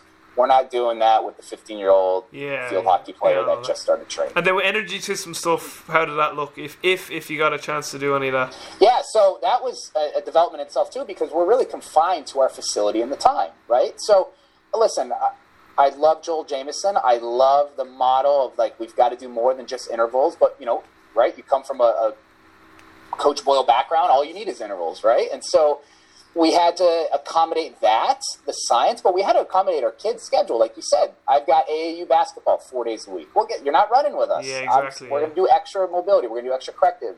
We're going to do extra strength because you're just running away all these games that you're looking for. Exactly, yeah. So in our model, again, and I'm not saying this is the way. I'm saying this was is our way for the situation that we're in and the facility that we hold our business. Yeah. And so on day one was our linear speed work. So we did a lot of our, our shuttles on there. So anywhere between, you know, let's say 10 and 40 yards of active shuttle work and changes of directions. And we would vary depending on the types of kids we had. Were we modifying based off touches? So how many changes of direction? Are we going for distance? Are we going for heart rate? You know, we, we got into Coach Boyle's stuff with the heart rate work, and you know, I've got a MyZone strap, and I saw know you know Bobby did a lot of that work this year with a lot of the advanced groups. So you know, good. we're talking about that.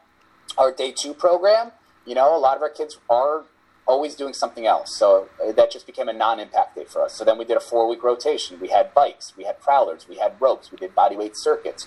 Uh, we did anything we could to keep them off because what we were seeing is kids were training with us. They were going to the court, they were going to the field, and then you got stress reactions, you got stress fractures, you got kids not recovering, they're not holding onto their weight. And so we really looked at it as, look, we can crush you, we really can but we're really trying to give you the minimal effective dose here because we know we're we're the negotiators. We're like, look, you got AP classes, you got AAU, you got this club tournament. What do you? What's the bare minimum you need? We can always give you more. But if you go too far, right? Like Cal says it well, we're stress managers. If we Yeah. don't manage the stress appropriately, I would rather be the guy to like let go a little bit so the parents could do something else, the athlete could do some more, Then us to push it and then we get the phone call. That was Yeah. too much. You don't get that moment. Da- back. Da- Dan Pfaff had a great saying, has a great saying, I should say. He says, I'd rather be a mile undertrained than an inch overtrained.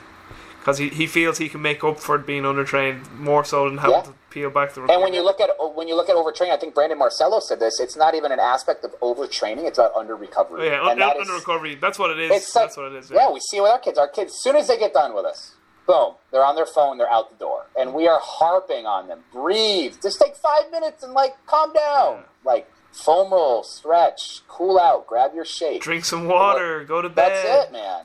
So it's there's a lot of components. So in terms of energy system, uh, you know, for us it was very intensive. You know, rest to work ratios. You know, two to one, one to one, three to one, four to one. Everything was dependent as much as we could based off the primary season we were working with. Yeah. But in our summer, we took a really more, uh, I wouldn't say scientific, but a more detailed approach because we had a lot of kids that were field sport athletes, and we had to get them ready for their conditioning test. But we also had, you know, two football, soccer fields to work with one day per week, so that opened up a lot of opportunities for proper energy system development. Bobby, you wanted to say something there, did you? Yeah, I think the biggest thing is like the tempo and pace of our system of the 90 minutes. Like it's nonstop. Like, yeah, we're going hard. All right, we're working mechanics for seven minutes. All right, go grab a drink. Now we're going to integration. Now we got the application. So the tempo of the 90 minutes, that's where they're going to get, you know, fit and get in shape and work that work capacity. Yeah. And especially once we get into that weight room, you know, it's nonstop. Like we're doing those trisets, we're doing supersets, and Yeah. you know, there's no sitting around recovering. And I think that- that that's a point that actually came up on the strength coach website. I remember Devan McConnell was saying it. Actually, Devan McConnell is a like I actually visit Devan McConnell and he he has he runs one of the most impressive strength conditioning programs I've seen. And I've been to a lot of facilities in Ireland. He's in UMass, UMass Lowell? Yeah. UMass Lowell. Yeah, Like it, it yeah. was phenomenal. Like uh, and I, I said. Like I, I've been to a lot of like I've been to a lot, a lot of the Irish rugby provinces. I've been to a lot of places in America. You know what I mean? Uh, I've done a lot of traveling. I've been to good places in Europe, and still his his program setup was one of the best I ever seen. Like it was so self sufficient. Like the athletes just ran the whole thing. Like he had to interject like only twice. Like uh, throughout the two hours I was there. Like the athletes just ran it. It was just it was amazing. Like. But uh, just going, the reason why Devan came up was Devan said that in Strength Coach Forum about like they were talking about like this aerobic development, you know, this kind of 120, 120 150 beats, getting this low work capacity work in, and he was kind of saying what you're alluding to, Bobby, that he, if you look at the average heart rate over the, the 90 minutes of their weight room sessions, like they were getting a lot of that work in because they were constantly Right. moving. So it was kind of always fluctuating in between that.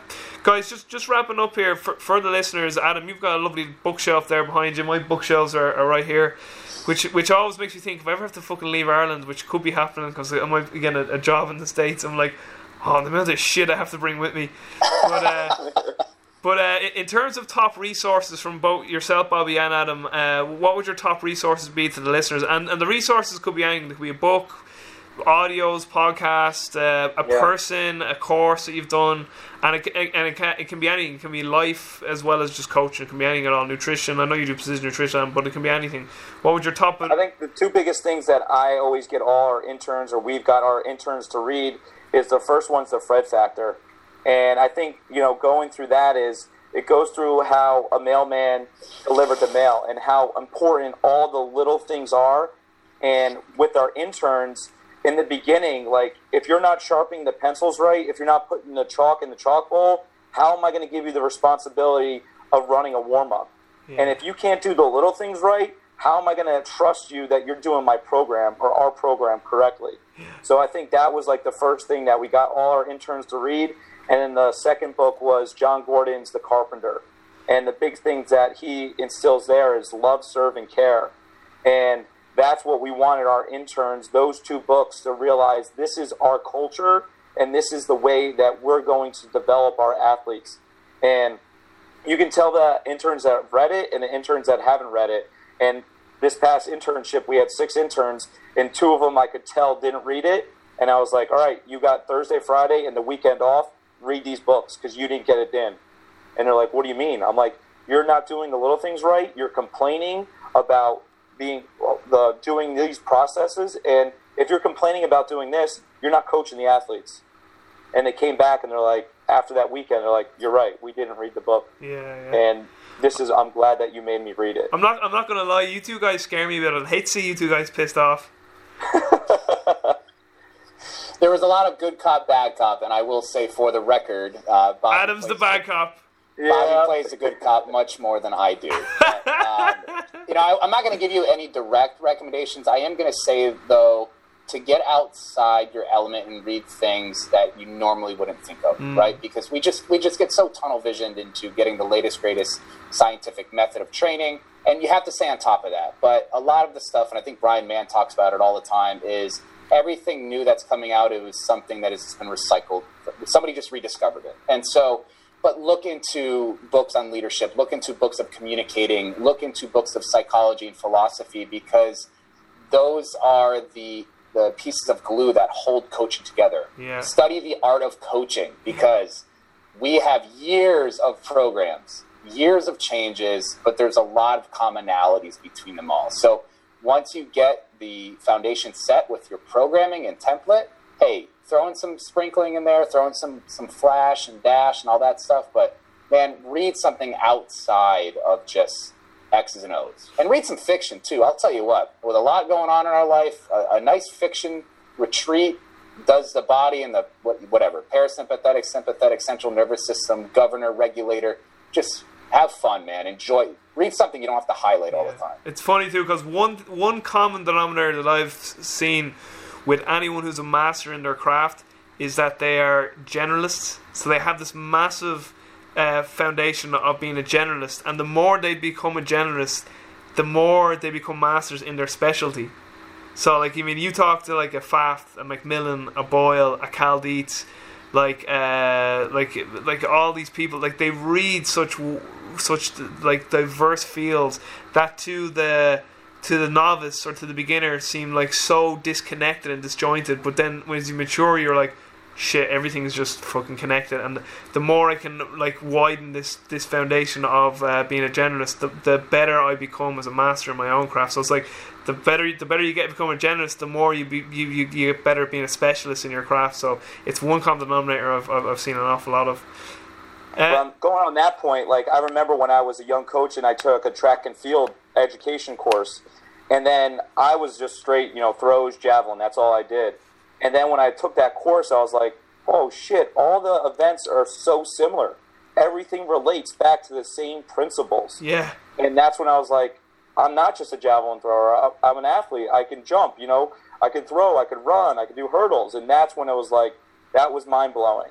Yeah. And not to give them a plug, but, you know, Adam got our staff on the PN level one and that was a real game changer, I felt, for myself. And that really, you know, I didn't learn anything different per se into nutrition, but it really opened my door of becoming a better coach. Yeah. And they did a really great job with that program, and that really made me see the other side, and really made me get, I guess, uh, see not see different angles of athletes instead of just the traditional. That was the whole. aspect. That was the whole reason I took. I took. I did PN one three years ago. That was the whole reason I took it was for the coaching aspect. Like, Yeah. And I'm a nerd. Like, I love the nutritional science, and I have to say, I, I've said this I can see that. that that uh, that textbook is one of the best textbooks I think. Uh, Like even the the way they put the science, the first unit I thought was really good. I love that, and then the coaching psychology aspect is excellent. I I, I think PN are a fantastic resource.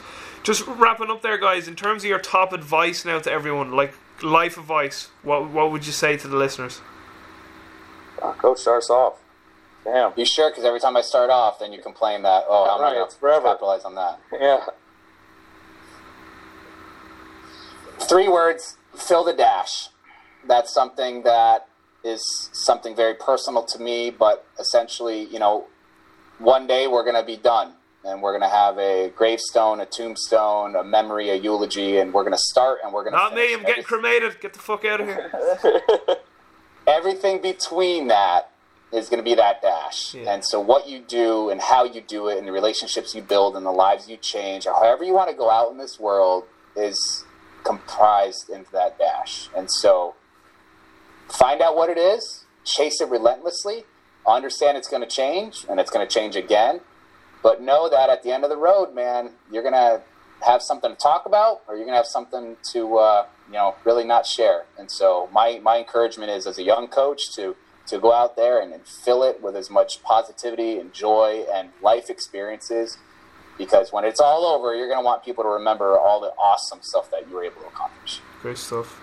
I think going off that is just leave a legacy. And what legacy do you want to leave past? And I remember when my son was first born, and I was like, man, I want to start putting some money away because leaving him a legacy of financial. And then it's like, that's not the legacy that I want. It's the legacy of, you know, making him the person, you know, a reflection of yourself and making him a better person. But also with your athletes, like, what do you want to be known for? Like, what do you want to be, you know, when you're done or your time's off and they're going to the university and they're like, they come back to you and they're like, it's just not the same. And I'm like, why? Because they're like, they're not you. They're not you. They're not Adam. And I'm like, they're not going to be. This is who we are because that's the legacy we wanted to leave is that energy, that passion, that love that we brought each session made them who they are today. Yeah. So leave that legacy. Great stuff, guys. Okay, we're, we're going to dinner, and because there's two of you guys, we have ten spots: five for Bobby, five for Adam. Uh, I'm just coming along because I just like to be there. You know, I'm the connector. Uh, but if you guys could invite five people to dinner, dead or alive, Ooh, who would you bring to dinner and why?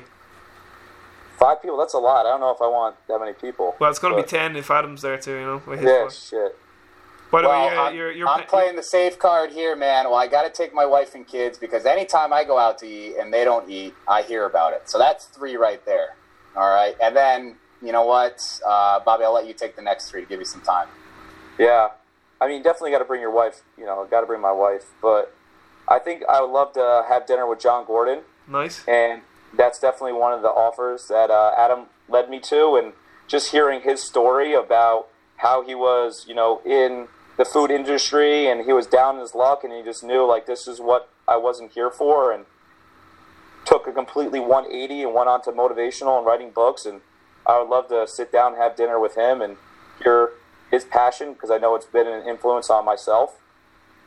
So that's definitely one that I would want to eat with. I'm going to build on that. I believe kind of in the power of John, but John Wooden has, you know, found his way into every coach's Oh, playbook yeah. and handbook and principle and, you know, what more to go to directly to the, ho- uh, you know, the horse's mouth and really learn from a true legend. So I, I don't know. I see your Jon Gordon and I added John Wooden. I don't know if Yeah. you I don't know if you guys have ever heard his two part interview with Tony Robbins, John Wooden. It's on the Tony Robbins podcast on iTunes. It's phenomenal. If you haven't listened to it. Okay, Bobby, come on. Um, next, I'm going to go a little off script and go with uh, Will Smith. Oh You know, uh, yeah, nice, yeah. nice. I would like to have dinner with him as well too. John Wooden, Will Smith. You can see Yeah. those, I can see those two getting along. Getting Jon Gordon. it, you know. Definitely, uh, I like uh, everything that he stands for and believes in, and you know, definitely an actor that I like watching. Yeah. So- yeah, I have a lot of respect for him too. Yeah, yeah, definitely. So what what are we up to now? So we have we have our we have Wife's kids, wives, kids. So we and we have. I got one more. So I'm got gonna one go more. with uh, I'm gonna go with Joe Ehrmann, and if you haven't read any of his stuff, I Insider highly coaching. encourage Yeah, it. yeah. But uh, you know, a guy that I was able to meet, get a photo with. I was presenting at a national conference. It was actually the first time I was able to present on the things that we do at RYPT, and it was uh, coaching, communicating with today's youth. Uh, it's actually the NSCA videotaped it. It's free online if you want to check it out. But uh, Put that in the show he was a keynote speaker that year, and he sat in on my presentation. And I'll never forget it. And he came up to me after it was done. And he said, "You are the future of coaching kids, and what you're doing is exactly Wow. what's right with it." And that was just. I mean, it was a it was a true life moment. Hair- so hair spend some time the with him neck. and get it. Yeah. Jeez, that's sound. Uh, that that gives you a little chill down the tingling down the spine, isn't it? Yeah, definitely. All right, Bobby. When we still we still what? How many? We've got two left. Two positions left, have we? Uh, oh, you got one more, coach. That's it. One Three, more. three plus one. Yep. So one Yeah. more. Um, one, you know, uh, an athlete that I really respect, even though I'm not a fan of. I'm sure Adam is, but uh, Tom Brady. I think, uh, you know, I would like to invite him to the dinner as well. You know, with all his experiences and background and his athletic success, seeing how he made it, and uh, his wife's pretty hot too. So Have you got any left, Adam? Is that is that it? That's it. I'm done. I know my limits. I know when to hold them and when to fold them. That's good can't stuff. top that. Gentlemen, that was uh, an absolute pleasure to have you on. Uh, the, the, sorry, the one question I didn't ask was about mistakes and lessons, but I'll tell you what, I de- I'm definitely going to get you back on because as I said, I want to fully watch through your presentations. I would like to, and I, I want to fully watch through your your uh, complete jump training system. So I've watched your hands-on presentations from uh, from the CSPS from 2016. That was the, that was kind of the presentations I was kind of going off today in terms of getting a feel for your coaching. And Adam, I, I knew a little bit about your background from previous interviews. Um, I knew you, you'd done some time with Joe Kenn and and uh, and I obviously knew through Mary Kate as well and knew she was a oil, so I, I'd heard some of your background before. But I definitely to get you guys back on, particularly talk maybe we'll get we'll get more into details in terms of maybe get down into like more of the programming and the strength and the progressions. And again this concept of like the the long term leg development which I really like the details you guys go through. And for any of the listeners if if you get a chance I don't know if Pat Beith has them even on sale anymore but the the, the complete speed power summit like again the the hands on you guys done was so good like it was just like again the details because I was watching like I like these guys they're really into like they're, they're, like even like the cones were color coordinated like that that green is all that line is all green cones that line is all blue cones I like this Yeah. I th- uh, it's kind of like I, I think we all have a we we're probably have like a bit of like savant in us or something like that you know like you know everything has to be in order but uh, Right. I, it definitely resonated with me just your your hands on the way I liked you got everyone together explain what you were doing. It was just really good. You're, you know you could tell that you guys like just coaching is just woven into your blood like so it was great. So guys that's it for for me for today. Just anything you guys want to add obviously uh, plug RYPT um, you know, tell tell people you know where they can find out more about your website, Facebook, Twitter, social media, any products you have. I was actually only on the RYPT website today, and wow, there's some great information there, blog posts, articles, and you've got links to a lot of your stuff. So anything you guys want to add on there? Yeah, I think always uh, the website and social media. Follow us on Instagram. I got ripped and uh, Reach Your Potential Training on Facebook, and obviously our products through Athletes Acceleration. I can't say enough about Pat and how that company has evolved and made us who we are today. And thanking him for taking a shot on us. But uh, you know, the Coach's Guide to Jump Training and complete, the Complete Guide to Training the Female Athlete are definitely the two resources. And then we have a couple working in the future as well. Awesome. And just for the listeners, RYPT is spelt or Y Y D T, isn't it? Yeah. P Sorry. P P as in Paul. Yeah. Or Y P T. Yeah. Yes. RIP or Y P T. Yeah. Adam, you got any? Yes, that, that covers it from the company, and then I kind of dabble in some of my own personal blog writing. So I've got a website at adamfeit.com, and you know try to keep up with Twitter and Instagram, and but mostly active on Facebook. So reach out there, and then you know doing some awesome work with PN these PN, days. So yeah. give them a follow as well with Precision Nutrition, and you know f- find a way to make yourself a better coach because that's what we're all trying to do. Great stuff. Okay, guys. Uh, just for all the listeners, thanks for listening. Make sure you share this awesome podcast. Uh, absolutely delighted to hook up with Adam and Bobby. They were very gracious, uh, getting back to me very quickly, and I messaged him a few times. They were busy as hell. Obviously, Adam moving, and then Bobby was uh, perform better. And like, and I was like, "Did you get my message?" Like, yes, I'm at perform better. And I'm like, "Oh, sorry." I, actually that was on very late this year. Usually, Long Beach is on earlier, but that's why. But uh, guys, thanks so much for getting back to me, and to all the listeners, guys, thanks for listening. Thanks for downloading the podcast. As I always say, take care, be well, and stay strong. Well awesome. Thanks again, Coach. Thank you.